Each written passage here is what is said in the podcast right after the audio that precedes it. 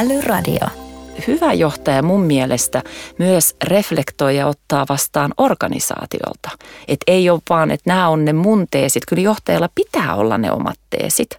Mutta sitten siellä pitää olla myös se, että mitä se organisaatio ja se kulttuuri tarjoaa sulle. Ja siinä pitää olla aito dialogi. Se johtaminen ei ole ikinä monologia.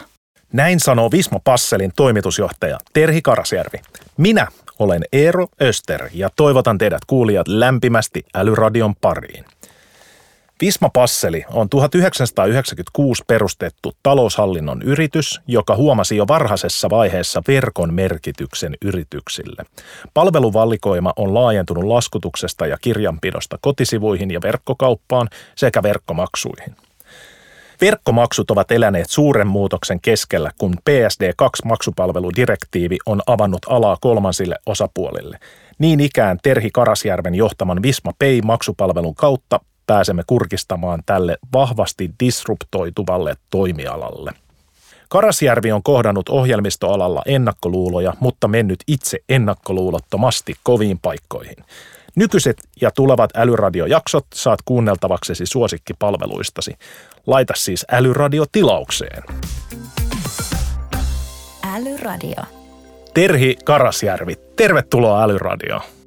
Ihanaa, kiitos kutsusta. Kiitos kun tulit. Heti kärkeen, onko sulla itselläsi jotain lempipodcastia, äänikirjaa tai sykähdyttävää, jonka haluaisit jakaa Älyradion kuuntelijoille? No mulla on sellainen tausta, että mä oon koko ikäni liikkunut ja harrastan kestävyysurheilulajeja, joten kestävyysurheilu tarkoittaa, että ne lenkit on aika pitkiä. Niin mä ehdin kuuntelemaan aika paljon ja se jotenkin on kiva, kun on jotain korvissa. Mä aloitin 2 vuotta sitten avoimessa yliopistossa psykologian opinnot ja valitettavasti viimeiset 2 vuotta ne on ollut aika psykologiapainotteisia ne mun podcastit. Älyradio. Sut on rekrytoitu vuonna 2007 aika nuorena Visman johtoon ja sä oot sanonut haastattelussa, että sut rekryttiin kiintiöpaikalle. Kyllä. Oliko alalla tuolloin lasikatto? No mä uskon, että siinä on aika suuri semmoinen, ei ainoastaan Suomessa, vaan ihan maailmallakin ollut, että me tiedetään, että tekki on ollut aika miesvetosta. Ja sitten samoin me tiedetään, että se verkostojen voima, että mihin se kaveri menee töihin, niin sitten voi olla, että sä päädyt sinne töihin. Ja se on varmasti niin kuin rakentunut pidemmällä aikavälillä sellaiseen tilanteeseen, mikä se silloin oli. Mutta kyllähän me naiset olimme harvassa ja kyllähän se kertoo, että se maailma tarvii muutosta, että headhunterille erityisesti määritetään, että etsikää meille nainen. Mun tietysti tavoite on se, että me tulevaisuudessa ollaan sellaisessa tilanteessa, että meidän ei tarvitse miettiä sitä asiaa edes. Nythän me vielä vähän mietitään. Eli kun mietitään, niin koet sä, että lasikatot on edelleen arkea? Kyllä ja ei. Maailma on muuttunut tosi paljon. Että jos me katsotaan siitä, kun mä aloitin Vismalla ja missä me nyt ollaan yleisesti niin kuin ihan koko toimialana ja yhteiskuntana, niin paljon on asioita tapahtunut ja oikeaan suuntaan mennään. Mutta kyllä meillä vielä vähän töitä on jäljellä, mutta mä uskon, että tämä on myös asia, minkä niin kuin aika korjaa. Meillä tulee nuoremmat uudet sukupolvet aika erilaisilla ajatuksilla ja erilaisella näkemyksellä. Ja mä itse olen kohdannut varsinkin niin kuin nuorempien sukupolvien kohdalla, niin että niin kuin tulee, että tämä on niin siistiä, niin kuin, että, tiedätkö, että meillä on nainen pomona ja he, niin kuin, he kertoo omasta työpaikastaan, niin he kokee, että se on niin kuin kilpailuvalttia. Mä oon siinä vieressä ihan, että no ehkä tämäkin menee sitten siihen toiseen ääripäähän, koska niin kuin mä haluaisin sen neutraaliuden siihen, mutta että no jos teidän mielestä on siistiä, niin hienoa, munkin mielestä on siistiä. Niin, kyllä. Joo, ja sen näkee, että niin kuin nuoremmalla sukupolvella niin prioriteetit ja arvot ja tämmöiset tulee. Niin kuin prioriteetit muuttunut ja arvot ja se, mitä odottaa työnantajalta varmaan muuttuu, niin kuin vastuullisuutta ja tämän tällaista. Kyllä todella paljon ja en ikinä ajatellut, että kokisin itseni keski-ikäiseksi, mutta nyt alkaa olla siinä tilanteessa, että meille tulee henkilöstöä, joka on 2 vuosikymmentä jo nuorempi ja kuuntelee niitä ajatuksiaan vaan, että vau, kyllä me ollaan niin kuin oikeasti turvassa, että sieltä tulee tosi hienoja sukupolvia ja niin kuin saaja joutuu haastamaan myös itseensä koko ajan tässä, ettei myöskään jumiudu siihen, mikä ennen oli, se oli silloin ja nyt on nyt. Minkälaisia esikuvia sulla on toimialalta tai on yleisesti johtamisesta? Johtaminen on aika jännä konsepti, kun me lähdetään miettimään, että meillä on olemassa tietyt omat persoonallisuudet, temperamentit. Sitten meillä on olemassa se miten, eli tavallaan meillä on se meidän geneettinen tausta. Sitten meillä on miten se ympäristö on kasvattanut meitä. Ja mä itse olen kasvanut yrittäjäperheen ja korporaatioisän kanssa, jolloin mä oon niin kuin kasvanut sen bisneksen kanssa. Ja mä oon ollut siellä hyvin nuoresta jo niin kuin aika vastuullisissa tehtävissä. Ja mä uskaltaisin sanoa, että ne johtamisen perusasiat on lähtenyt jo sieltä kotoa. Että äitillä on ollut jo silloin kauan sitten yksityisyrittäjänä todella tärkeää, että esimerkiksi henkilöstöä kohdellaan hyvin, vaikka se ei siihen aikaan todellakaan ollut suomalainen tapa. Ja hän edelleen tänä päivänä jonkun henkilöstön kanssa edelleen soittelee, vaikka siitä on niin kuin vuosikymmeniä taustalla. Niin mulla on tullut ne tietyt johtamisteesit ja ihmisten arvostukset jo sieltä kotoota. Ja sitten mä oon ollut urheilussa, joukkueurheilussa koko ikäni, niin sitten taas joukkueurheilun ja valmentajien tietyt teemat on noussut, että tämä on hyvä juttu, tämä ei ole hyvä juttu. Sitten mä menin opiskelemaan, mulla oli pääaineena johtaminen ja organisaatio, koska se oli vaan se aihe, mikä mua ihan hirveästi innostaa. Ja tietysti sen hetken kaikki teesit, mitä siellä on ollut, mutta sitten niin kuin maailmakin, niin se johtaminen koko ajan uudistaa itseään ja mä huomaan, että mä menen sellaisissa tietyissä aalloissa, että nyt mä kaipaan tätä ja nyt mä kaipaan tätä ja mistä tavallaan löytyy ne omaan kehitykseen tukevat ajatukset, jolloin mä en sanoisi, että on olemassa yksi selkeä asia, vaan enemmän monen asian yhteissumma. Saatika, että hyvä johtaja mun mielestä myös reflektoi ja ottaa vastaan organisaatiolta. Että ei ole vaan, että nämä on ne mun teesit. Kyllä johtajalla pitää olla ne omat teesit. Mutta sitten siellä pitää olla myös se, että mitä se organisaatio ja se kulttuuri tarjoaa sulle. Ja siinä pitää olla aito dialogi. Se johtaminen ei ole ikinä monologia. Että se tulee vuorovaikutuksesta sen organisaation kanssa. Ja sen takia on tosi vaarallista sanoa, johtaja, tässä 3 asiaa. Kun teet nämä, niin se on siinä. Sä mainitsit, että tulee erilaisia aaltoja, että nyt kiinnostaa tämä ja nyt kiinnostaa tämä. Niin mitkä on semmoisia aaltoja, mitkä nyt on lähiaikoina kiinnostanut? No tällä hetkellä me ollaan voimakkaassa kasvuyrityksen aallossa, jolloin siinä ehkä vähän niin kuin tasaisemmassa liiketoiminnan vaiheessa mä kävin aika paljon tätä, kuka minä olen johtajana, mitkä on ne meidän pääteesit.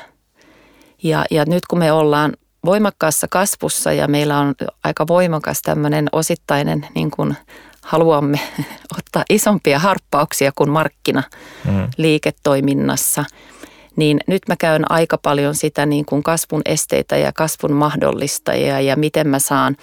Mä puhun aina tosi pitkäjänteisestä tekemisestä ja siitä stabiliteetista sitten kuitenkin luoden sitä turvaa, niin nyt mä yritän saada jengiä vähän heräteltyä ja sinne niin kuin kasvuvaiheeseen, niin nyt mä ehkä,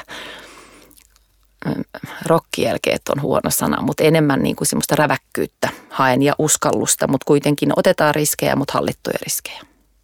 Joo. Ja haet sä jotain niin kuin, sä puhuit niistä psykologi-aiheisista podcasteista aikaisemmin, niin haet sä sieltä ehkä jotain asioita, mitä voisi hyödyntää tässäkin?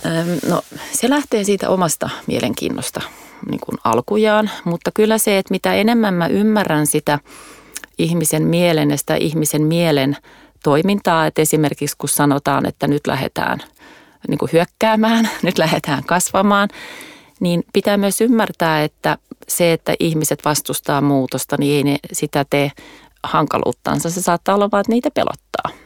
Niin se lisää mun sitä ymmärrystä, että mä yritän ja pystyn myös sanottamaan niitä. Ja sitten mä uskon, että kun jengi tietää, että on semmoinen asia, mikä on mulla sydäntä lähellä. Ja me ollaan kyllä organisaationa sellainen, joka on totuttu käymään myös vaikeita keskusteluita. Me osataan myös juhlia, mutta meillä myös osataan käydä niitä vaikeita keskusteluita. Niin se on vähän semmoinen, se ruokkii itseään. Sitten tulee semmoista turvallisempaa ja nyt varsinkin tässä, esimerkiksi korona alkoi, niin ja kun kukaan ei tiennyt, että mikä on se tilanne. Mä olin päättänyt, että mä en sano tässä haastattelussa sitä sanaa kertaakaan, mutta nyt mä sanoin sen. niin niin mä lähdin miettimään, että okei, että meidän henkilöstö, mikä on se niin kuin vaikutus, kun me otetaan perheet mukaan, me puhutaan niin kuin sadoista ihmisistä, mitkä on siellä ne stressin aiheet, mikä on mun hallinnan ympyrässä, mitä mä voin tehdä tässä tilanteessa. Me tehtiin liiketoiminnan suunnitelma P ja mä annoin lupaukseen, että loppuvuoden aikana ketään ei irtisanota tai lomauteta. Että mä en pysty ottaa tätä maailman kaaosta nyt teidän elämästä pois, mutta tämä on se, minkä mä voin niin kuin tehdä. Ja me edelleen tuetaan liiketoimintaa. Jos kukaan ei olisi ostanut tai tarvinnut meiltä yhtään mitään, meillä olisi edelleen ollut loppuvuodeksi meidän kasvusuunnitelma P siellä. Meillä olisi edelleen ollut tekemistä. Niin ne auttaa tämmöisissä tilanteissa, että sä edes niin kuin pystyt tunnistamaan, että mikä sille toiselle on tärkeää. Millä tavoin Womenin Techin mimmit koodaa ja Mothers in Business-verkostojen vaikutus näkyy nykyisin teknologia-aloilla vai näkyykö? Ja siis joka ikinen tämmöinen kun tulee, niin mä oon siinä mukana, siihen voi luottaa. Kun mun pitkän aikavälin tavoite on tehdä siitä tilanteesta normaali. Eli naiset voi olla siinä toimialalla, missä miehetkin. Vismahan on tässä onnistunut tosi hyvin. Me katsottiin, se taitaa olla aika lähelle 50-50 Suomessa meillä naisia ja miehiä. Että niin kuin se alkaa oikeasti normalisoitumaan. Johdossakin, no vähitellen, vielä on vähän tehtävää, mutta oikein sen suuntaan mennään. Ja mun pitkän aikavälin tavoite on se normallistaa tämä asia ja siten me tarvitaan niitä esikuvia, esimerkkejä ja me tarvitaan sinne vaan lisää ihmisiä. Ja se toimialan, se voi olla, että se niin kuin teknologia tai IT tai ohjelmistot voi tuntua vähän sillä, että mikäs juttu tämä nyt on, niin mä yritän arkipäiväistää sitä, että ehkä se arkipäiväistäminen on se mun sana. Siellä on muitakin työtehtäviä kuin vain koodaamista, saatikaan, että mimmit koodaa on fantastinen, että hei mimmit todellakin koodaa ja toivottavasti tulevaisuudessa koodaa vielä enemmän. Meillähän on krooninen pula koodareista. Kyllä.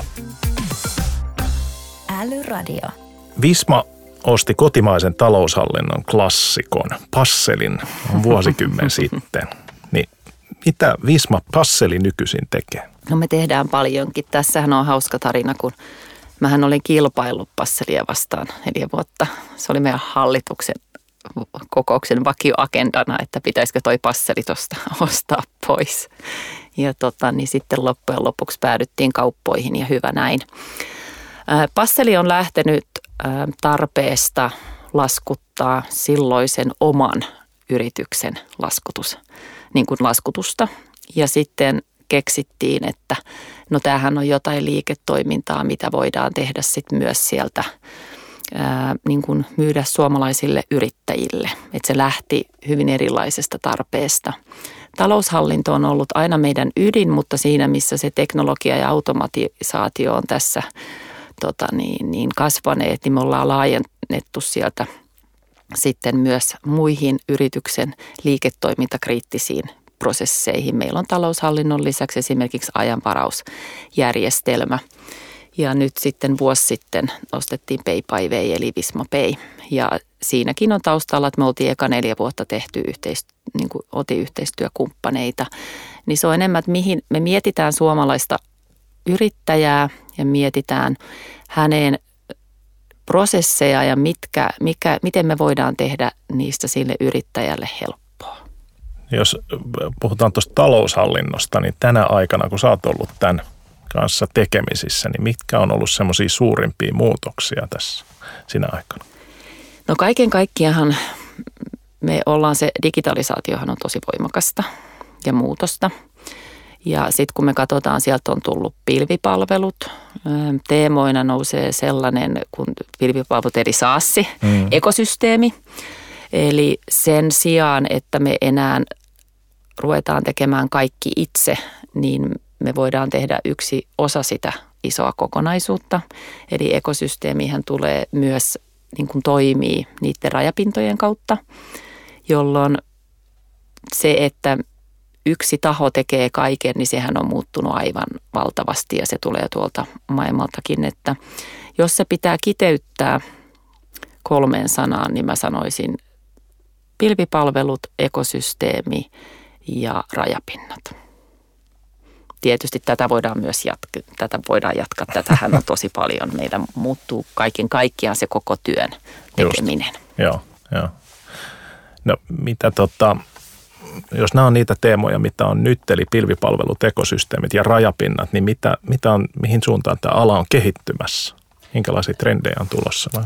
Mä saman tien kuulin jo, että Visma AI nousee takajaloilleen. Unohditko meidät? En unohtanut suinkaan. Eli kun me katsotaan, mihin me kehitytään, niin onhan meillä tekoäly jo ihan hirveästi automatisoimassa asioita, mutta mä uskon sen, että me pystytään tekoälyn avulla tuomaan yhä pidemmälle vietyjä prosesseja. Ja siinähän näkyy sen tekoälyn kanssa sellaisia, että on niin kuin tietyt asiat, mitä me nähdään, että se helpottaa sitä meidän arkea. Esimerkiksi mä otan kuvan kuitista ja se pystyy tulkitsemaan ja tilioimaan valmiiksi siitä ne tiedot, jolloin se on sulle helppoa. Se on vaan klikki ja se on siinä tehty.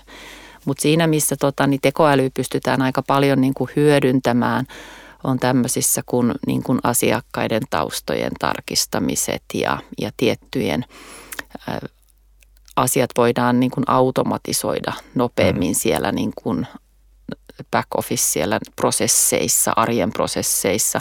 Tietoturvassahan aika paljon hyödynnetään tekoälyä ja semmoisissa ehkä vähän tylsemmissä asioissa ja prosesseissa, mitä ei välttämättä asiakkaallekaan näy, niin asiakkaalle se näkyy vaan tosi tehokkaana, että miten joku asia pystyy toimimaan 24/7 ilman, että siellä on kukaan sitä tekemässä. Niin ne on just niitä digitalisoinnin ja automatisoinnin apuja, jotka helpottaa meidän kaikkien arkea. Kyllä. Ja tästä puhuttiin Mirva Antilan kanssa myöskin edellisessä jaksossa vähän siitä, että mennään ensin digitalisoidaan niitä prosesseja ja sitten tuodaan tekoälyn avulla automaatiota, jotta ne tehostuu ja toimii paremmin. Mutta miten sitten, minkä takia nämä taloushallinnon ratkaisut, ne tuppaa aina olleet paikallisesti kehitettyä, että suomalaiset yritykset tarjoaa suomalaisille taloushallinnon ratkaisuja?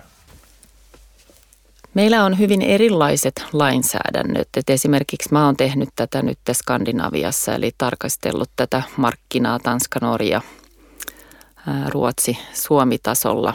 Ja vähän Keski-Eurooppaa sivunut, mutta mä oon ollut tässä Pohjoismaissa ja vaikka me ajatellaan, että me ollaan niin samanlaisia, niin ei me sitten kuitenkaan olla. Eli meillä on olemassa hyvin erilaiset lainsäädännöt, niillä on hyvin erilaiset tahdit, miten ne muuttuu, mutta meillä on myös olemassa hyvin erilaiset kulttuurit ja tavallaan tavat tehdä. Niin kun, jos me katsotaan, että Suomessa meillä on pankkeja, mitä yli 10, ja verkkopankki on ollut meidän arkea jo niin kuin vuosikymmeniä. Ja sitten me mennään tuohon ihan Lahden toiselle puolelle Ruotsiin, niin siellähän on hyvin erilainen se maailma ja tavallaan se, mitä pankit pystyy tekemään ja paljonko esimerkiksi verkkopankkeja käytetään tai mikä on niin kuin yritysten suhde pankkeihin ja taloushallintoon. Siinä, missä Suomessa esimerkiksi joku pankkisuhde on stabiili ja siellä taloushallinnossa pitää vaan olla ne kaikki mahdolliset pankit ja yhteydet olemassa ja arkipäivää. Niin Ruotsissa vähän aikaa sitten oli vielä tilanne, että asiakkaat vaihtoi pankkia sen takia, että he halusivat jonkun tietyn taloushallinto-ohjelmiston käyttöön. Ja suomalaisena saatiin ihan, että mitä? Miksi sä noin tekisit? Mutta kyllä me ollaan sitten kuitenkin aika erilaisia ja sitten suomen kielessä on sellainen hassu, että meillä on tosi pitkiä sanoja, jolloin sitten kun meillä on siellä taloushallinto-ohjelmissa niitä pikkunappuloita ja niitä pikkutiloja, mihin meidän pitäisi saada tosi pitkiä sanoja, niin kyllä me tarvitaan suomalaiset ohjelmat, niin me saadaan ne suomalaiset sanat mahtumaan. Okay. Eli lainsäädäntö, kulttuuri ja pitkät sanat. Ehkä se pitkät sanat on vähän vitsi. Joo. No, pari kertaa puhuit tuosta Visma Passelin laajentumisesta tai kasvamisesta, niin miten sä näet, että mitkä olisi loogisia suuntia tälle kasvamiselle? Onko se niin kuin laajentaminen vai fokusointi johonkin tiettyyn? No jos mä katson sitä meidän kokonaisliiketoimintaa, niin mehän ollaan tehty nyt aika iso niin kuin hyppäys tuonne maksuvälityksen puolelle ja kun me katsottiin, miten se maksaminen muuttuu, ja me katsottiin, mitä kaikkea potentiaalia siellä on ja me ehkä nähdään, että se meidän mahdollisuus on nimenomaan sen ekosysteemilla ajattelun kautta. Eli Se on ollut oma toimiala, joka on rakentunut hyvin perinteisesti tietyllä tavallaan, tehty tosi hienoja juttuja, mutta sitten me tullaan taas eri maailmasta ja me nähdään, että yhdistämällä nämä kaksi eri maailmaa, niin me voidaan saada vielä enemmän hienoja juttuja. Niin mä uskon, että me jatketaan sen suomalaisen yrittäjän palvelemista ja arjen helpottamista, mutta kyllä ne ratkaisut ja työkalut tulee olemaan uusia innovaatioita. Ja myöskin olette kasvanut vahvasti yritysostolla, niin minkälaisia yrityksiä te ostatte? Visma-konsernina taisi viime vuonna tehdä 38 eri yrityskauppaa. Oho. Ja olikohan Suomessa niistä, kun... Tämä on vähän haastavaa muistaa näitä lukuja, kun se, että me tehtiin viime vuonna 38 yrityskauppaa konsernina, niin me ehkä skannattiin silloin, mitä mä sanoisin, 150-200. Ne on vähän niin kuin eri skannausvaiheessa, jolloin silloin, kun me katsotaan toteutuneita yrityskauppoja, niin meidän mielihän on jo siellä nykyisissä neuvotteluissa ja nykyisissä skannauksissa. Että ne on vähän niin kuin jo mennyttä. Mutta se, mistä me lähdetään, on se, Visma on aina keskittynyt bisneskriittisiin prosesseihin. Eli me mietitään, meillä pitää aina olla se Visma champion, eli joko sanoo, että hei, tämä on hyvä lisä mun bisnekseen. Ja sitä kautta me lähdetään katsomaan, että mikä on se, joka kasvattaa sitä meidän ekosysteemiä, ja se on molemmin puolin semmoinen niin kuin vähän win-win-tilanne. Niin yhteen aikaan meillä oli hyvin tarkat speksit, että nämä on ne, mitä me tehdään, nämä on ne, mitä me ei tehdä, mutta nyt me ollaan kyllä sitten niitä laajennettu, kun me mallinnetaan se business 3 vuoden päähän, niin kyllä me ollaan lähdetty jopa, aiemmin meillä esimerkiksi startupit oli, että me ei sitä tehdä, nythän me ollaan tehty jopa kasvuyhtiösijoituksiakin, että kyllä se on, me ollaan jatkuvasti muutoksessa, jolloin se, mitä mä sanon tänään, niin siinä kohtaa, kun tämä podcasti tulee ulos, niin on saattanut taas jo vähän tarkentua. Mutta kyllä täytyy muistaa se, että vaikka me tehdään voimakkaasti yrityskauppoja, niin mehän kasvetaan myös koko ajan orgaanisesti todella hyvin. Ja se on sellainen, mitä me seurataan tosi paljon itse. Et se on meille ylpeyden ja ilon aihe. Joo. Ja tuohon sä mainitsit sen Visma Championin, niin onko se joku niin kuin, onko se asiakas, joka se on Visma Champion, joka kertoo? Se on Visman, yleensä se on Visman toimitusjohtaja, joka sanoo, että tämä on se bisnes, minkä minä haluan. Ja sitten hän ottaa sen myös, niin kun, hän voi olla siellä hallituksen puheenjohtajana, hän voi olla siellä hallituksessa, hän voi olla siellä niin kun auttamassa sitä bisnestä tai sitten hän voi ottaa sen ihan kokonaan hoitoonsa. Puhutaan kulttuurista ja yritysostoista, niin mitä uusien yritysten olemassa olevalle kulttuurille tapahtuu osana Vismaa tai Visma Passelia tai mitä Visma Passelin kulttuurille tapahtuu osana sitten, kun tulee uusia yrityskauppoja? Siinä täytyy, mun mielestä pitää tehdä tosi hyvä pohjatyö siinä yrityskauppaprosessin aikana. Ja mä oon siinä varmaan vähän erilainen siellä yrityskauppaprosessissa, kun mä lähden aina ensimmäiseksi rakentaa niin sanotusti niin kuin semmoista yhteistyösuhdetta siihen myyvään tahoon. Mä lähden aina, kuka sinä olet ihmisenä ja mitkä on sun johtamisen teemat ja miten sä näet tämän. Ja mulla on tosi tärkeää niin kuin saada se johto mukaan ja että onko meillä samanlaisia ajatuksia. Mä en usko minkäänlaiseen pakottamiseen tai ylipuhumiseen, päinvastoin. Mä niin kuin kerron, miten meillä on, mä kyselen, miten heillä on. Ja silti sit mä haen tosi paljon motivaatiotekijöitä, että mä haluan nähdä, että se toinen on se, että hei, että tämähän voisi olla sellainen, mikä sopisi myös meille. Eli tietyllä tavalla mä en usko sellaiseen ylimyymiseen, päinvastoin mä vähän alimyyn siinä tilanteessa. Ja mä haen sitä kulttuurista sopimusta ja sitten sen jälkeen, kun on näin tapahtunut, niin sitten pitää lähteä niinku työstämään sitä, että ne voi olla ihan, että meillä on tehty näin. Ei sitten tarvitse tehdä mitään 5 vuoden, tukitaan organisaatio-workshopeilla, mutta pitää puhua, että miten teillä on tehty ja meillä on tehty tämmöiset. Ja sittenhän ne on semmoisia lisämausteita. Kulttuuri kaiken kaikkiaan, sehän ei ole stabiili tilanne, vaan sehän myös koko ajan muovautuu ja eläytyy ja mekin ollaan nyt siinä, että nyt tulee, ei aina pysy itsekään mukana kaikissa rekryistä, kun jengiä tulee vähän niin kuin oikealta ja vasemmalta, niin sehän koko ajan muovautuu.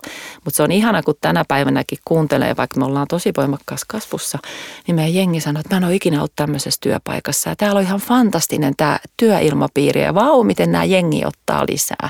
Mutta se on vaan se, että meillä on se, että kasvu on iloinen asia.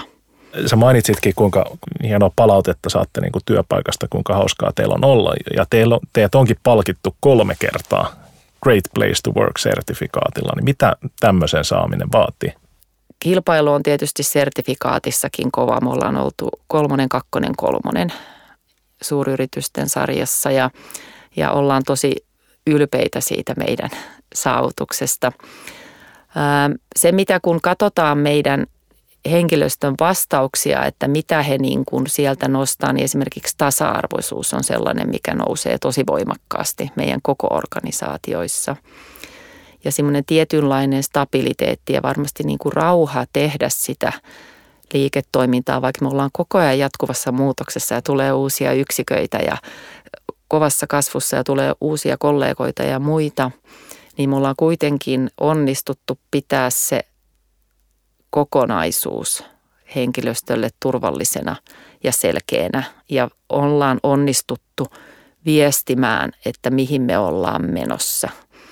Meillä lanseerattiin uudet arvot ja sieltä meillä tuli koko henkilöstölle tämä Make Progress Happen, eli meidän tehtävä on edistää niitä asioita ja me edistetään asioita nimenomaan toimialalla, jossa kenelläkään ei ole yhtä oikeaa vastausta.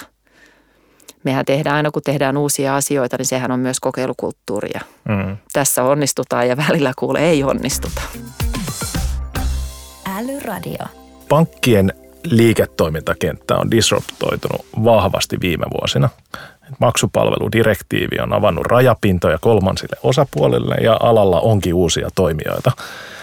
Ja maksupalveludirektiivi, maksupalvelulaki velvoittaa kaiken kokoisesta verkkokauppaa. Niin miten tämä on vaikuttanut verkkokaupan aloittamisen innokkuuteen?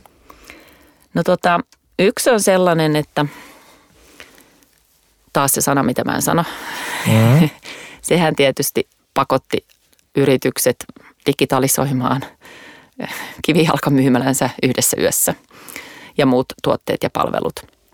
Niin se verkkokauppan aloittaminenhan ja verkkoon siirtyminenhän moni sanoo, että meidän organisaatiossa tehtiin 2 viikossa sellaiset, mitä oltiin 2-3 vuotta esimerkiksi yritetty tehdä. Niin se valitseva markkinatilannehan on sitä kasvattanut voimakkaammin. Toinen on myös se, että kun se kuluttajakäyttäytyminenhän siinä kohtaa myös muuttui.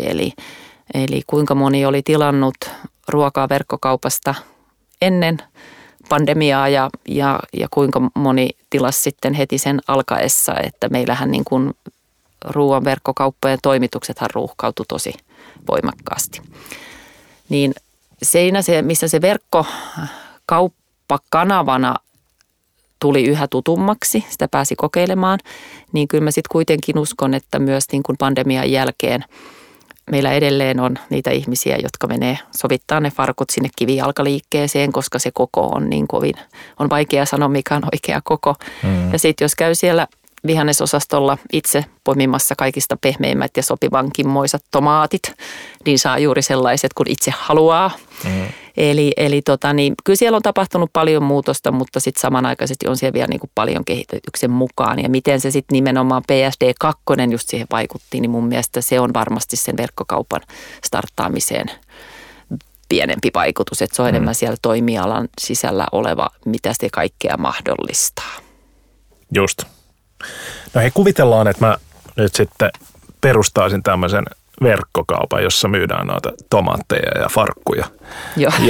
Ja sitten sit mä törmään näihin kirjainyhdistelmiin, eli no PSD2 ja PIS ja AIS ja sitten valvon hyöt ja mietin, että saanko mä näitä tomaatteja mitenkään kaupaksi. Niin miten sä rauhoittaisit tämmöisen aloittavan yrittäjän mieltä? No valitettavasti se PIS ja AIS ja PSD2 ei niitä asiakkaita sinne sun verkkokauppaan tuo, mutta se mitä niin kun se PSD2 esimerkiksi sulle verkkokauppayrittäjänä mahdollistaa, on se, että sun ei tarvi öitä miettiä esimerkiksi luottokortteihin liittyviä petosriskejä. Eli me pystytään sulle tekemään turvallisemmin ja helpommin niitä palveluita. Sä pystyt saamaan ne yhdestä paikasta ja siellä mitä tahansa tapahtuu markkinassa, niin ne muutokset on sulle tehty. Mutta kyllä sulle edelleen jää se verkkokaupan pyörittäminen ja kyllä sulle edelleen pitää hankkia. Se kaikista hankalin on se asiakkaat sinne verkkokauppaan, joka haluaa ostaa ne farkut ja tomaatit samalla kerralla. Just. Joo.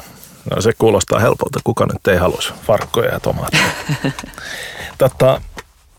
Mutta miten sitten ohjaako nämä lait ja direktiivit ja nämä, niin ohjaako nämä väkisin tämmöisiä yrittäjiä sitten Visma Payn kaltaisten verkkomaksupalveluiden asiakkaiksi? Tai onko pakollista mun palkata toinen henkilö, josta tulee compliance officer ja miettii tätä kaikkia? No sähän sen sanoit. Eli ei, kyllä sä voit ne kaikki hoitaa ihan itse, mutta sitten sen jälkeen sun pitää olla valmis hoitamaan siihen liittyvät kaikki vastuut ja velvoitteet. Ja tämä on tietysti tiukasti säänneltyä toimintaa ja se voi tulla yllätyksenä, se säätelyn vaativuus ja paljonko se sitten tarkoittaa. Et esimerkiksi sä voit ne itse tehdä ja lähteä jokaisen pankin kanssa sopimaan palveluista ja jokaiseen eri paikkaan hoitaa your customer KYC-prosessit ja kaikki nämä muut vastaavat. Mutta se, mitä PSD2 on tuonut mukanaan, niin sitten siellä on tullut myös nämä open banking-rajapinnat, jolloin sitten taas sä pystyt siellä verkkopalvelussa avaamaan lisää erilaisia työkaluja ja jälleen sun ei tarvitse itse hoitaa niitä ikäviä velvollisuuksia, koska se, mitä me tiedetään siitä pienyrittäjän toiminnasta, erityisesti liiketoiminnasta, niin meillä on lainsäädäntö ja meillä on olemassa velvoitteet, jotka pitää aina hoitaa. Sitten meidän pitää hankkia se asiakashankinta ja meidän pitää sitten myös pystyä toimittamaan se prosessina. Eli siellä on aika paljon yksityiskohtia, mitä siihen liittyy. Ja tässä kohtaa se, että sä saat sen menemään yhtenä sujuvana prosessina on nimenomaan se, mistä sun kyllä kannattaa sitä ekosysteemiä hyödyntää niin, jakelussa. Sä tuskin myöskään lähdet itse ajamaan Ivaloon niitä tomatteja perillä, kun sitten myös siellä, missä sulla on varasto, onko se sulla itsellä, onko se muualla, siinä missä sulla on sitten se verkkokauppa ja siellä se maksunappula. Että kyllä mä kehottaisin kaikkia yrittäjiä miettimään aina sitä kokonaisuutta, mikä on se mun vahvuus, mitä mä haluan itse hoitaa, mihin mä haluan käyttää sen mun ajan, koska liiketoiminnassahan ei ole kysymys siitä, ainoastaan, että mitä mä teen, vaan se on aika paljon tässä maailmassa alkaa olemaan myös, että mitä mä en tee. Että mihin mä suuntaan mun ajan ja energian, osaamisen ja resurssit. Meillä edelleen on 24/7. Ja silloin mä viittaan tähän aiempaan kasvustrategiaan ja tähän kasvuliiketoimintaan, niin sehän on nimenomaan se, että meidän täytyy tosi tarkkaan miettiä, mitä me tehdään ja mitä me ei tehdä. Hyvä pointti. Älyradio. Älyradion vakiokysymys on kysytty nyt jo 62 vieraalta.